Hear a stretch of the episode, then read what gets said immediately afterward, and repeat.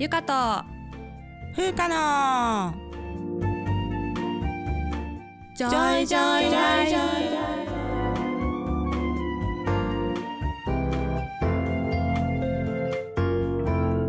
イ。この番組ではゆかとふうか2人のジョイが日々の暮らしや仕事にまつわる小話などざっくばらんな日常トークをお届けします。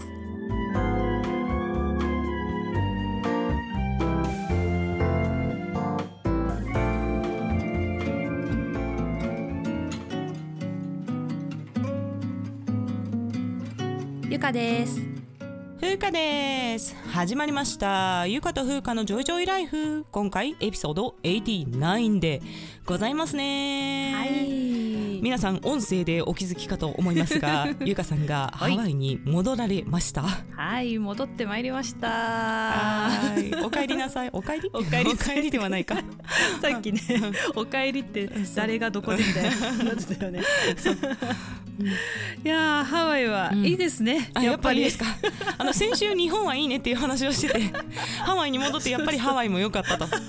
や、良かったね。そうそう、うん、日本はいい国だって分かったけど、うん、やっぱハワイもいいとこですわ。まあそりゃいいとこだよ。だって日本から移住する人だっているもんね、ハワイにね。そうそう、うん、ね、やっぱ気候がまずあったかいしさ、うんうん、日陰に入れば風も気持ちいいしさ、うん、まあ、今ねちょっといいとこに住んでるせいもあると思うんだけど、うんうん、まあ、海も見えるし、うん、なんかいいな、うん、やっぱりこの、うん、なんていうの、広い東京とかはさやっぱ狭くてごちゃごちゃしてて、ね、人多くてっていうとこばっかりに行ってたから、うんうんうん、人少ない道広いみたいな、うんうんうんうん、それじゃあ別にね東京以外ならいいじゃんって感じかもしれないけどなる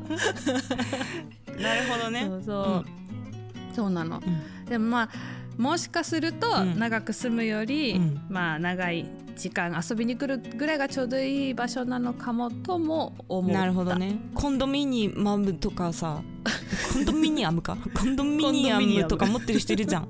ハワイにいるいる、うんうんうん、ね、なんか短期で別荘みたいな感じで。そうそう、ね、いるいる、いいね。そう、うん、ね、日本いい国だし、うん、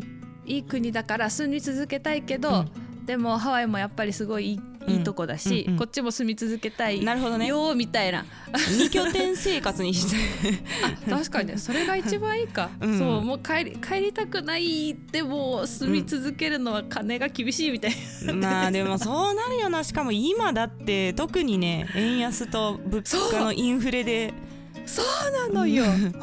うん、ほんとついさっきの話なんだけど、うんうん、ヨーグルトが今までその1パック 1.25 ドルとか 1.4 ドルだったのね。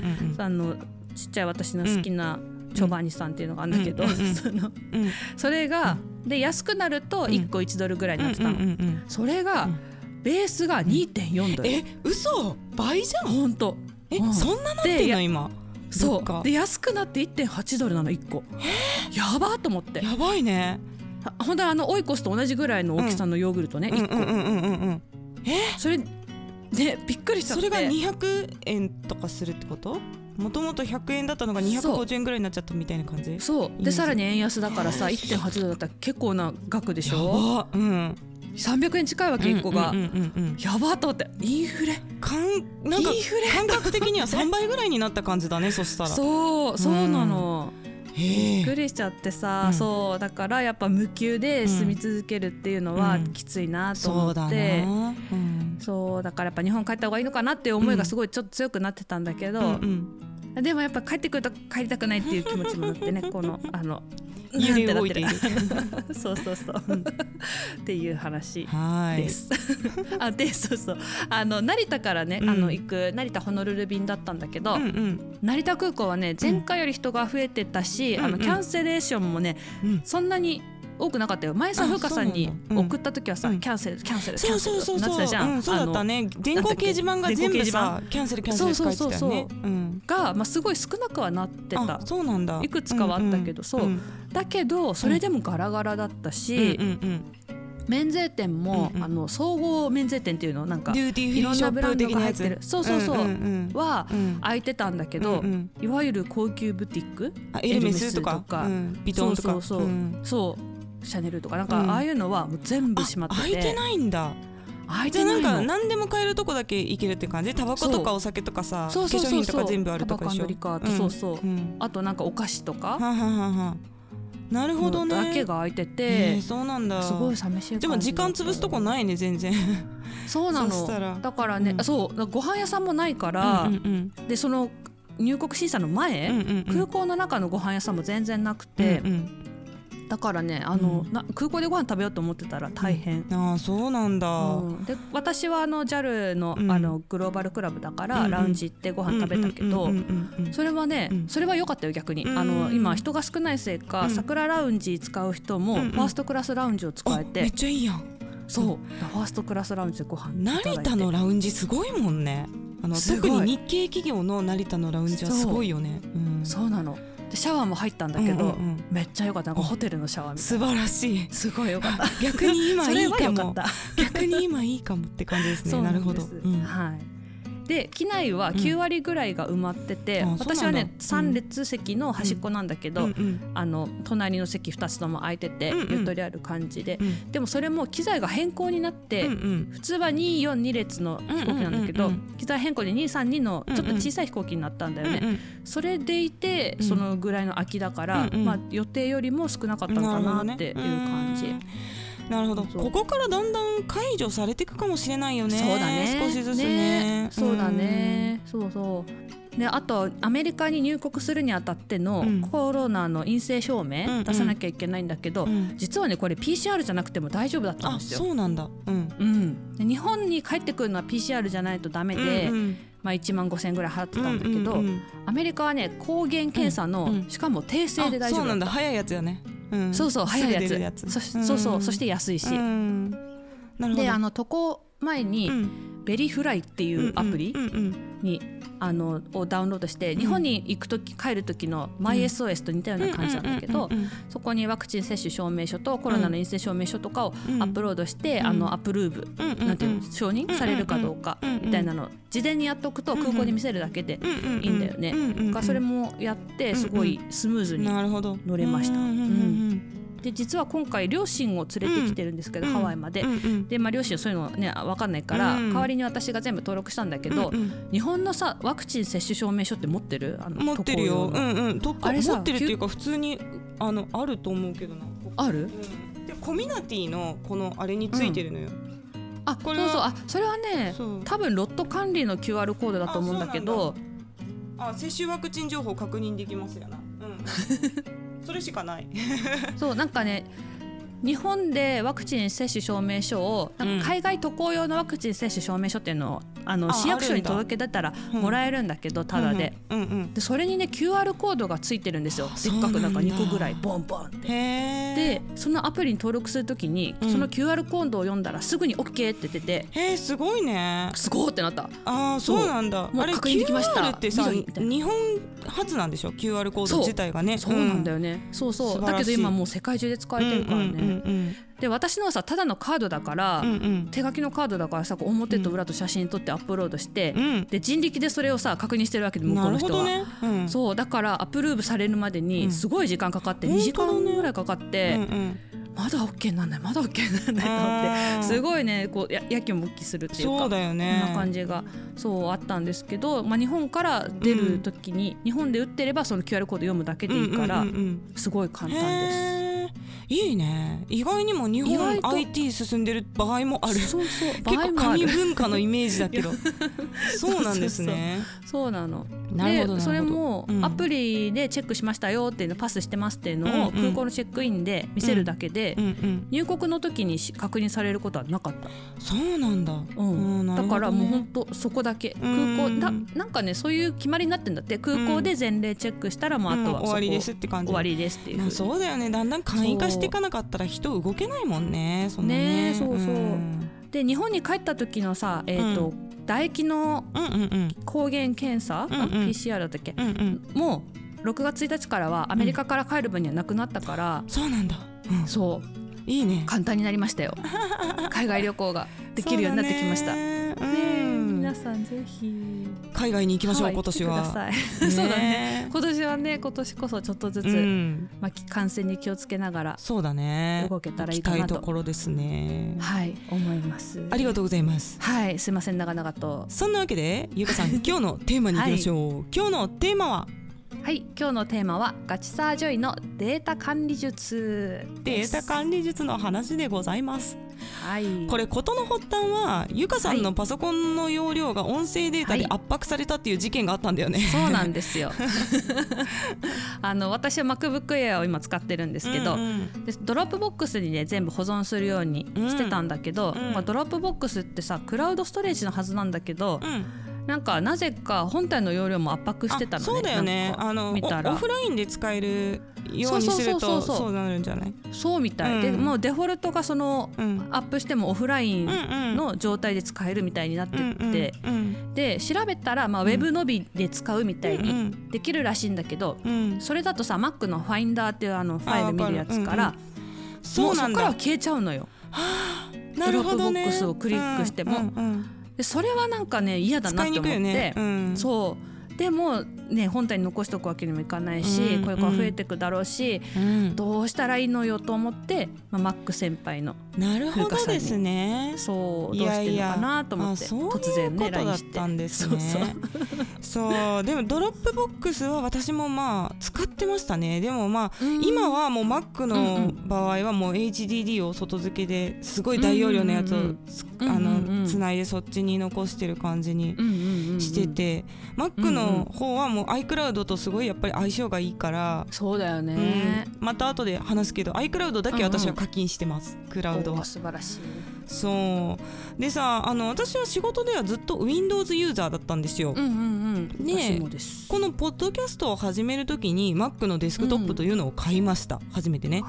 でいずれ動画とかあと DTM っていうんですけど、デスクトップミュージックって言ってね、このパソコンで音楽を作る。そうなんだ。 DTM ってデスクトップミュージックの中だった。そうですそうです、知らなかった打ち込みで音楽作る人のこと DTM って言うんですけど、これをするつもりだったから、その音楽ソフトも買わなきゃいけないっていうことで、で Mac のソフトはね買い切りできるんですよ。サブスクリプションじゃないのね、でそこに魅力を感じて、Mac を使うことにしたんだけど、でもこれは実は価格っていうよりかは、信念の問題で信念そう私は個人的にサブスクリプションの仕組みってあんまり好きじゃないのね、なんかわかるわ。永遠にローンを払っても自分のものにならないみたいな感覚そう終わりが来ないローンみたいなイメージで、で、ゆかさんが今使ってるのは Adobe じゃん、音声ソフトで、Adobe か、Mac のさロジックとかファイナルカットっていうのが二大巨頭になってくるんだけど、その Adobe がもう買い切りできなくなっちゃってたタイミングだったのね、私の時、で、Mac を買ったんだけど、でも、Apple のパソコンって高いんだよね。これ日本だからなのかな、日本で買うとその同じぐらいのスペックの Windows のパソコンの方がだいぶ安いわけよ、確かにね。それはそうかもしれない。 5,6 万ぐらい余裕で変わってくる感じだから、だからそれぐらいの Windows のパソコンに Adobe のサブスク入れても結局パソコンってそんなさ20年30年使えるもんじゃないから、買い替えのタイミング考えたらトータル使う金額はあんまり変わらない可能性もあるんですよね。なるほどね、ほうほうほう、そうかそうか。私も仕事で、Windows 使うこと多くて、今の職場のとこも全部 Windows なんだけど、デスクトップが、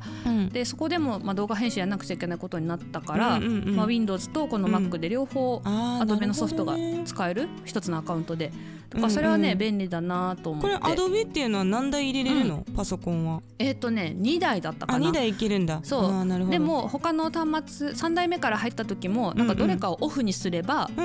入れる。あ、なるほどね。 ID でじゃあ管理されてるっていう感じになるんだ。そう。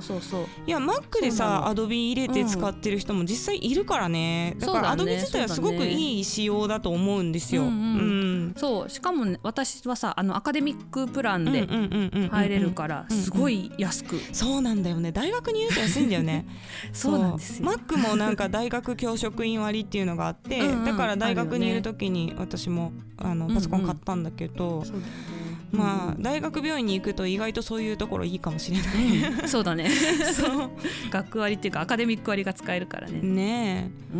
でね Mac と Windows って仕様がもう真逆じゃない？真逆で、でも本当私半年ぐらい戸惑いまくっててうんうんうん、うん、今すごい慣れてきたから使いやすいんだけど、やっぱまあ Windows と Mac って競合他社じゃん、うんうんうんうん、だからこう逆張りしてるんかって思うくらい何もかも操作が逆なの。 そもそもスクロールの上下もさ、デフォルトだと逆なんだよね。そうだね、変えられるけどデフォルト逆だよね、うん、そう逆で、なんかページ消すとか最大化とかもさ Windows は右上にあるのに、うん、Mac は左上じゃん、うん、最初もそれが、ね、どっちだっけってなるよね。わかる。そう私もねそこ慣れたけど、うん、やっぱさこう一つなんかアプリを最大化すると別のデスクトップが開いちゃって、うん、戻れないっていうかさ、うんうん、のとかその挙動がちょっと違って困ることが結構あって、うんうん、なんかまあ未だに探り探りでやってます。そうよね、うん、我々が今世代としてはガチさじゃないですか、うんうんうん、で私は小学校ぐらいの時、うん、Windows 1995 ぐらいだったと思う。 Windows 95かね、うんうん、95だったかな、うん、そうだよね。でしたよ。そうで公立小学校だった、うん、ゆかさんは公立だった、ね、うん、で私はなんか高学年の時、うんうん、パソコンの授業っていうのがあったんですよ。あったありました。私もあったよ、うんうん、でもじゃあ全国的にやっぱそうだったんかね。かもね、うんうん、5年生ぐらいでやった5年生ぐらいだったよね。そう、うん、多分それも私たちが最初の世代ぐらいだったと思うのよ、うん、そうだと思う、うん、なんかペイントとか使ってそうそう絵描いて遊ぶみたいなねそうそう、うんうん、であとほらフロッピーディスクですよ、うん、そう入れて保存するみたいなフロッピーディスクだったよね我々の時 ねでしたよ。これ高校までさ、ここじゃない、うん、大学1、うん、2年までフロッピーディスクじゃなかった、うん、あった。でなんかそのうちDVD リライタブルとかいうのができて、ね、CD で何回も上書きできるなんか CD とかが出てきて、そうそうそうだったよね。まだ USB ドライブなんてそんなに一般的ではなかった。当時ねなかったね、小学校の時はなかったよねうん、そうそれでだからさパソコンルームが急に学校にできて、うんうん、その視聴覚室っていう、うんうんうん、なんか仰々しい名前の部屋が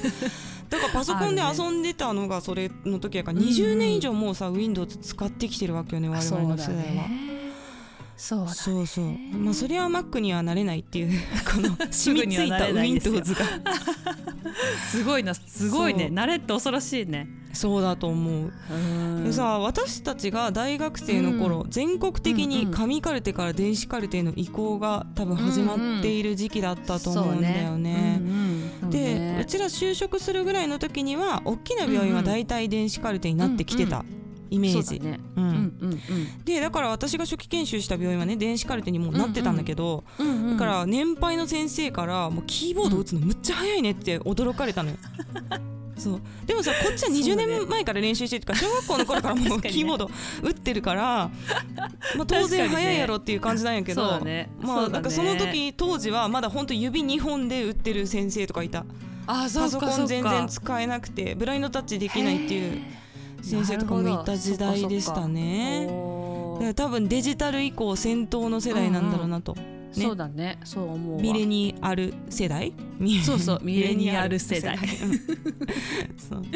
そうそう。でもさ逆に今の研修医キー打つの遅いって聞くよ。そうなの、うん、そうなぜかというと、うんうん、学生時代のレポートとかをスマホとか iPad とかで、うん、フリック入力とかフリック入力でやってんのてか細かくない？聞いたよスマホでねって思うじゃん、うんうん、でもなんかもう両手使ってパパパパパってやってるらしいよ。すごいな。私フリック入力できないんですよ。ゆかさんできる？一応できるでも日本語だけはできる。英語のフリック入力っていうのもあるんですか？あれっていうのもあるのよ。そうなんだ。もうやばいもう私はそう若くない側ですでもさ、うん、サラちゃんやってたよ。サラちゃん英語フリックで入力してたよ。マジでめっちゃすごいじゃん。あ、じゃあそれ全世界的にあるんだフリック入力って、うん、あると思う、うん、もう私はねできないので、うん、スマホの画面もパソコンと同じローマ字の版の入力にしてる。そうなんだ。日本語も？日本語もローマ字入力、そうなんだ、うん、そうなんだ、知らなかった、うん、早いね。そしたらでも早いよだから打つのそうでも指がさ太い人は多分すごいちっちゃいから一個一個のキーがスマホだとね、指が細いんで全然問題なく親指でも別にできるんだけど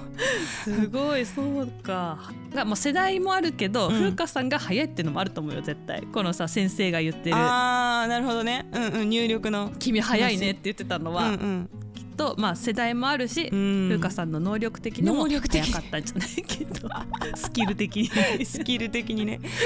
いやいやそうだったよね。だからそんな感じで、うん、やってて、うんうん、まあ、だから仕事面のね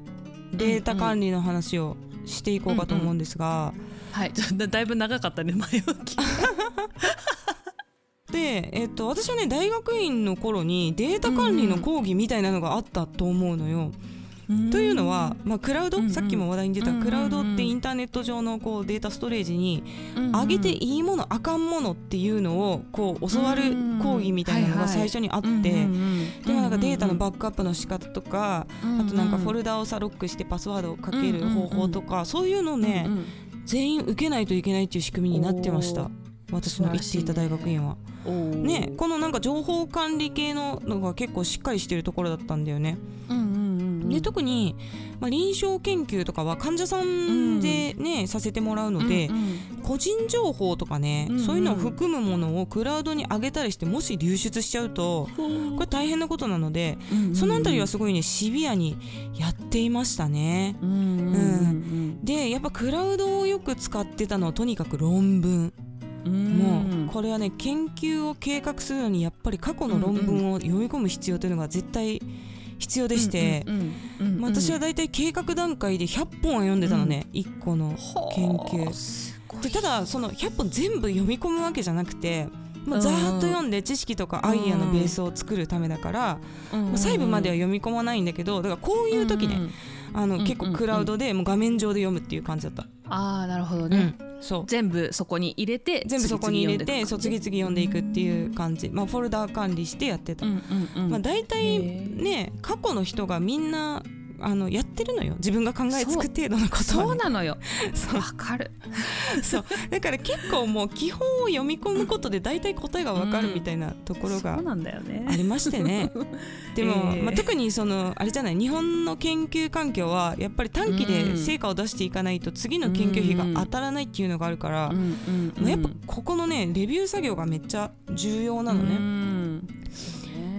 で私はその下調べの時は PC 画面上でざっと読んで、うんうん、もうクラウドに保存するっていう感じで、うん、でドロップボックス、ワンドライブ、iCloud 私全部使ってたんですけど、うん、正直書類管理だけだったらもう無料圏内で全然いける、ドロップボックスとワンドライブ、ね、そう、あとなんかスライドとか保存するぐらいだったら、うんうんうん、もう全然、うんうん、まあでもドロップボックス無料の範囲いっぱいになっちゃったからワンドライブも併用してた感じだったんだけど、うんうん、動画とかするとさやっぱねもっといくでしょもっといく、そうなんだよね。だから iCloud だけは私動画を保存したりとかもしてるから課金せざるを得ない、なるほど、ね、感じで課金しています、うんうんうん、でもこの論文を書くときにやっぱりリファレンスっていう引用文献として引用する論文はやっぱりね、うん、ちゃんと読み込まなきゃいけないじゃん、そのざーっと読むってわけにいかないから、うん、 その時はね、うん、結局印刷なんですよ私は。わかるわかりますか私も印刷した本腰を入れる時はやっぱ紙になってしまうっていう、わかる、これが世代かもしんないよね。あ、そうだね、うんうん、それでさよく読んだらあれなんかちょっと違うっていう時もある、ね、うん、あるあるある読み落としてたりとかするもんやっぱりパソコン画面上でバーってやってるとね、だから印刷してその2つ穴開けてファイルにまとめてたんですよ、うんはいはい、で蛍光ペン読みながらこう引いて、うん、付箋で引用部分チェックつけてみたいな感じでめっちゃわかる、ね、もうなんかその昔の結局勉強のスタイルのまま論文を読み込んでて、うん、でファイルをねちょっと書店でいいやつ、うん、500円ぐらいするいいやつを買って、はいはい、いいやつね、わかる、それでもうなんか1本の論文ごとに大体40本ぐらいは論文引用するんで、それをこうファイリングして、うん、で論文が書けるとデスクにどんどんカラフルなファイルがこう増えていくのよ、いいですね、それをなんか楽しんでいた感じでしたね、あ、いいね。ゆうかさんはどうですか？私もね、うん、クラウドを使ってます基本的には、うんうんうん、でさっきドロップボックス使ってって言ったんだけど、うん、これは今のラボが、うん、共有ファイルがね全部、うん、ドロップボックス で足りなくてね、その無料範囲だけでは、そうだよね、それそうだよね、そう、うん、そうだから結局共有しなくて共有するファイルが多すぎて、うんうん、契約して、うんうん、でそれがさ一番下のやつが 2TB なのね、うんうん、結構だね、少なくて、うん、そう、うん、だからドロップボックスに自分のやつもアップ、うんうんうん、バックアップ取ってたんだけど、うんそうでまあ、メインはワンドライブを使っています。ワンドライブなんだけどこのマイクロソフト365、うんうん、オフィスソフトのサブスクを使ってて、うんうんうんうん、でそれを契約するとワンドライブが 1TB ついてくるっていう感じ、うんうん、なるほど、うんうん、そうでそこにアップしとけば、うん、オフィスのソフトで作ったワードファイルとかエクセルとかは自動保存されるんですよ、うん、パワポとかもいいね、そう、うんね、もう本当にこれが出る前、うん、私はね本当に保存忘れとか、うん、調子悪くなって消えるとかがねみたいな、うん、もう何回もやってたのなんかさもう保存×をしてさ保存しますかってはいにすればいいのに、うんうんうん、なぜか誤っていいえをしてしまうっていうあーってなるよねあ消えたってそう何回もあったから、うんうん、もうねこれ出た時にこれは私のための機能だと思って運命を感じたんですね。私のためにあると思って素晴らしいもう即投入しました、うんうんうんうん、これをでこれ出た時が多分 7,8 年前だったと思うんだけど、うん、個人で使えるようになったのが 7,8 年前、うんうんうん、それまでビジネスユーザー向けにはあったんだけど、うんうん、でその時はまあこれしかなくて今 iCloud とか Dropbox でも似たような機能あんのかな自動保存そうだねね、あでもあると思うなんか復元しますかみたいなのが出てくるときあるのそうそう、うん、ドロップボックスは結構ね復元すごい機能良かったりするよね、うんうん、そうだけど当時は私が、まあ、知ってた範囲でこれしかなくて、うんうんうん、もうすぐ導入してそのまんま使っててでその時ね、うんうん、今は、うんマイクロソフト365が12,000〜13,000円するのよ、ね、あ年間結構だね結構だよね月2,000円ぐらいするってことそうそうなんだけどこれが出た時にキャンペーンかなんかで、うん私半額のね6,800円なんですよ。いいじゃん。そのままずっといけんの。そうそのままねその値段で更新されてるからお得や2年分ぐらいが、ね、なっててだからね、うん、ちょっと解約したくてもできないっていうところなんていうのコストのなんていうんだっけこういうのね心理学的に確かあったと思うんだけど、うんうんうんうん、そうそう できないんだけど、うん、そうでこれ端末またいでも保存されてるから、うん例えばさ iPad で確認しようとか思っても、うんうん、そこにオフィスのアプリ入れとけば、うんうん、更新したのが見れるっていう、ね、なるほどなるほどいい感じですいいね、はいうん、で文献管理ソフトは Papers っていうやつを、うんうん、これもねまたサブスクなんですけど、うんうん、使っててこれも、うんまあ、優秀なのでいつかレビューしたいと思ってるんですけど、うんうん、これもねフォルダ管理ができるんですよなるほどね、うんうんうん、だからテーマごとにこのテーマごとにファイルを作って、うんうんうん、バーってそこにどんどんアップしていって、うんうんうん、で最終的にレファレンスにするやつをまあ印刷してファイルにまとめてって感じ、うんね、そう、うんうんまあ、学会発表レベルのことが多いから全然風花さんの半分ぐらいからまあ4分の1ぐらいしかない時もあるけど、うん、それでもねやっぱ印刷すると結構な、ね、ファイルの量だよね量に 2〜3センチぐらいだけどこれ何エンドノートみたいなやつペーパーって引用もできるやつそうそうそうエンドノートも結構便利は便利だな、ねうん、そうエンドノートはね、うん、でもちょっと高いっていうあそうなんだイメージそう多分そう私でもあれだったら多分大学が契約して無料だったから、ね、ああそうかそれはいいねだ個人でやるとそうだねだから研究費とかでさそういうのも全部買わないといけなくなるから私もポケットマネーでは買ってないはずだないくらかわからないいいねいいね研究費で買えるからね、うん、うんうんなるほどそういう感じだったんですね、うん、はいそしてここまで仕事面のデータ管理術の話をしてまいりましたが、うんはいまあ、最近のライフワークはやっぱりポッドキャストと YouTube なんですが、うんはいうんうん、私はね動画撮影用に iPhone14 Pro を買ったんですよ、うん、お高かったよこれだけで13〜14万したんじゃないかなそう最近の携帯高すぎませんかそもそもスマホが高いよわかる、ねえねえパソコンじゃんみたいな14万お金の話ばっかりしてるけどそうでまあこれをなんで頑張って買ったかっていうとうん、うん、4K 撮影っていうのができるっていうね話だったんです、うんうん、でそうですね、やっぱ綺麗な動画が撮れるよっていう振り込みで、うん、だから振り込みでっていうか撮れるんですけど実際、